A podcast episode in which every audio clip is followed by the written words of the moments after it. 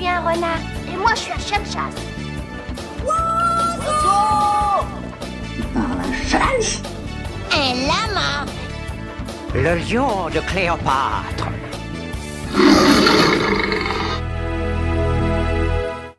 Bienvenue dans Animaux animés, le podcast qui s'intéresse à une espèce animale vue dans un film ou une série d'animation. Dans cet épisode, nous allons parler de Bartok, la chauve-souris albinos du film Anastasia.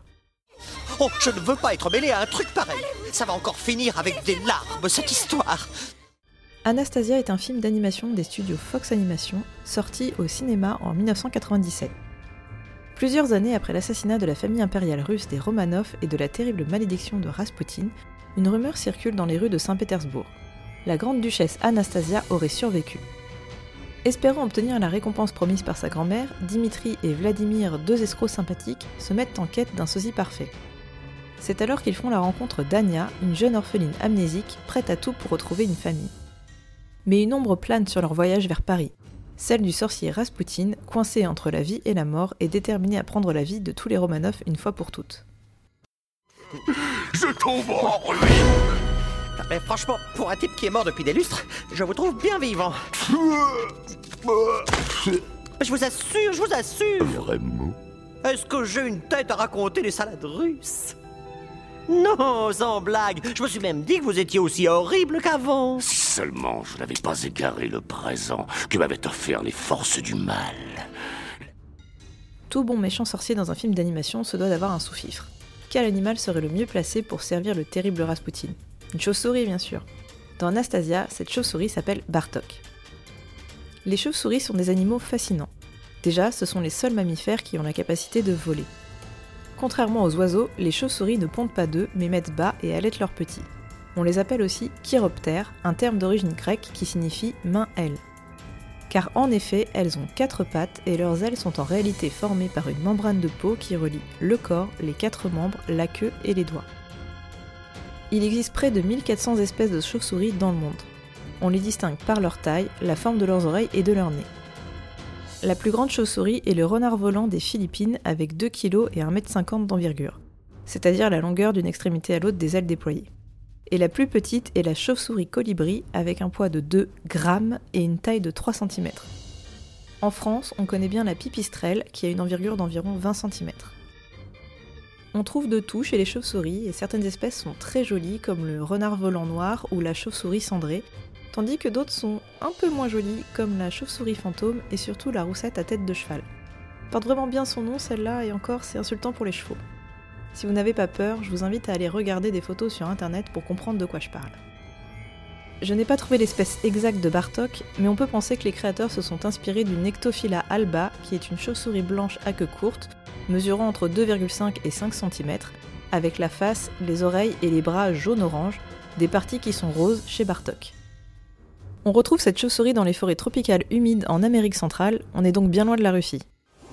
Au plus noir de la nuit, c'était l'enfer, le calvaire. Un horrible cauchemar me remplissait d'effroi. J'en ai perdu mes esprits. Un corps partait en charpie. Quand j'ai ouvert les yeux, le cauchemar, c'était moi. J'étais le plus grand sorcier de la Sainte Russie. La traîtrise impériale fut une erreur fatale. Maudits, ils ont tous péri. Mais une petite fille s'est enfuie. Petite Anya prend garde, Rasputin s'éveille.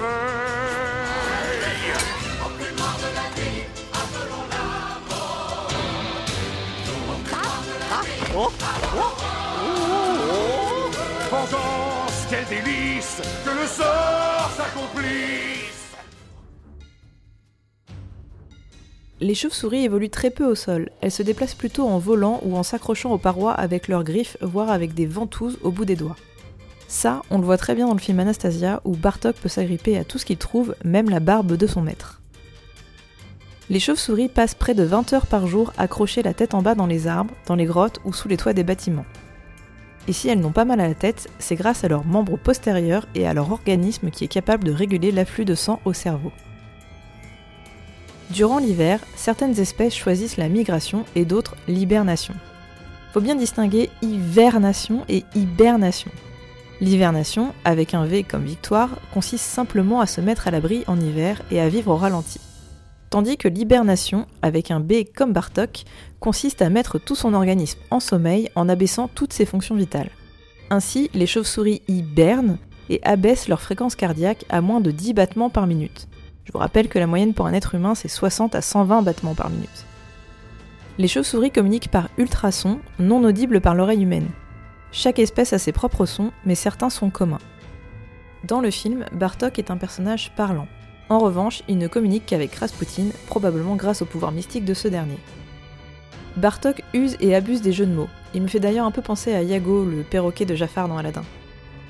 On salue d'ailleurs le travail de doublage de Hank Azaria en version originale et Patrick Guimin pour la version française, qui ont réussi à lui donner ce caractère facétieux, nerveux et pourtant prêt à s'opposer à Rasputin. Rasputin est d'ailleurs lui-même incarné par les voix de Christopher Lloyd et Richard Darbois. Bartok, un peigne de l'eau de Cologne. Je tiens à être séduisant. Ça, ça risque d'être difficile, monsieur. Alors, au travail Nous allons à une réception. Une réception à Paris? Absolument.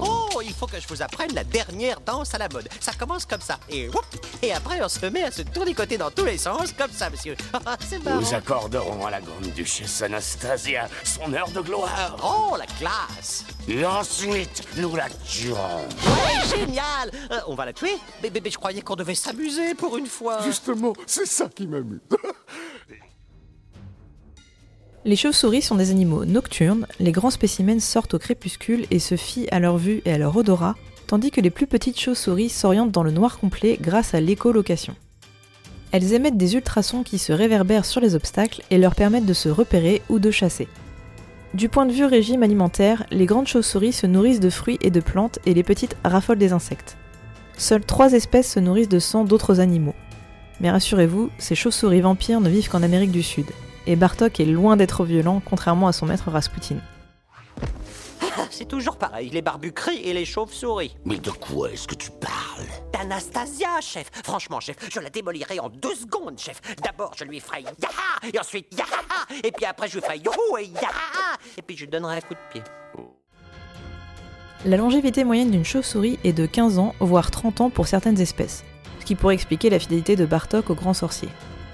En raison de leur mode de vie particulier, les chauves-souris ont peu de prédateurs.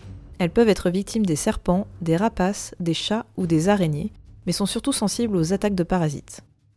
La chair de chauve-souris est consommée en Afrique et en Océanie. Si le nombre d'individus diminue localement, c'est plus en raison de la disparition de son habitat que de son garde-manger. La pollution lumineuse les perturbe et les rend plus vulnérables et les feux d'artifice par exemple menacent leur tranquillité. Et pourtant, les chauves-souris sont utiles dans la régulation des populations d'insectes nuisibles comme les moustiques, et elles jouent également un rôle dans la pollinisation. Les 33 espèces de chauves-souris présentes en France sont protégées. Il est interdit de les éliminer et d'en faire commerce. Il est déconseillé de manipuler des chauves-souris vivantes ou mortes. Même si elles ne sont pas agressives, elles peuvent tout de même transmettre des maladies par griffure ou par salive, notamment la rage. Il est conseillé de contacter un centre de soins spécialisé ou un chiroptérologue, un spécialiste des chauves-souris. Moi, j'ai entendu à la radio ce matin, on a une chance sur 10 millions de se faire mordre par une chauve-souris enragée. Il faut éviter de réveiller une chauve-souris en hibernation car un réveil brutal risquerait de lui être fatal. Pour les préserver, il est possible d'installer des nichoirs dans les endroits qu'elles apprécient, sous les ponts ou dans les arbres. Vous pouvez également installer des systèmes spécifiques sur votre toit pour permettre aux chauves-souris de s'installer sans abîmer votre toiture. En raison de leur vie discrète et de leur anatomie atypique, les chauves-souris font l'objet de nombreux mythes et légendes. On pense bien entendu immédiatement aux histoires de vampires qui nourrissent l'imaginaire populaire. Même si, encore une fois, il est très rare que les chauves-souris s'attaquent aux humains.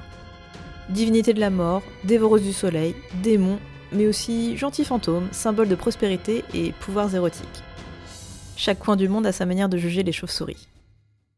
Il m'appelle Bartok, je suis magnifique, terrifiant, vraiment magique, Bartok le magnifique.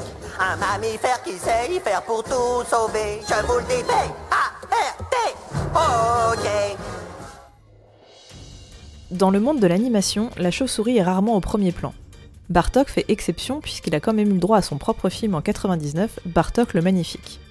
Dans le film Disney Basile détective privé, on retrouve également une chauve-souris. Celle-ci s'appelle Fidget, a un look terrifiant et elle a elle aussi le rôle de l'assistant du méchant. Clément Ader s'était inspiré de la chauve-souris pour créer l'avion 3 avec une toile reliant une armature arrondie. La chauve-souris est également l'emblème du rhum Bacardi. Bien entendu, je ne peux pas conclure cet épisode sans parler du conte Dracula et ses nombreux cousins et de Batman et ses accessoires super cool inspirés par les chauves-souris. Merci d'avoir écouté cet épisode d'Animaux animés, j'espère qu'il vous a plu. Vous retrouverez toutes les sources dans la description et merci à Kevin MacLeod d'Incompetech.com pour la musique. N'hésitez pas à poster des commentaires pour poser vos questions ou me suggérer de nouveaux épisodes. N'hésitez pas non plus à noter le podcast dans votre application et en parler autour de vous. On se quitte avec la chanson Dracula from Houston de Butthole Surfers. À bientôt!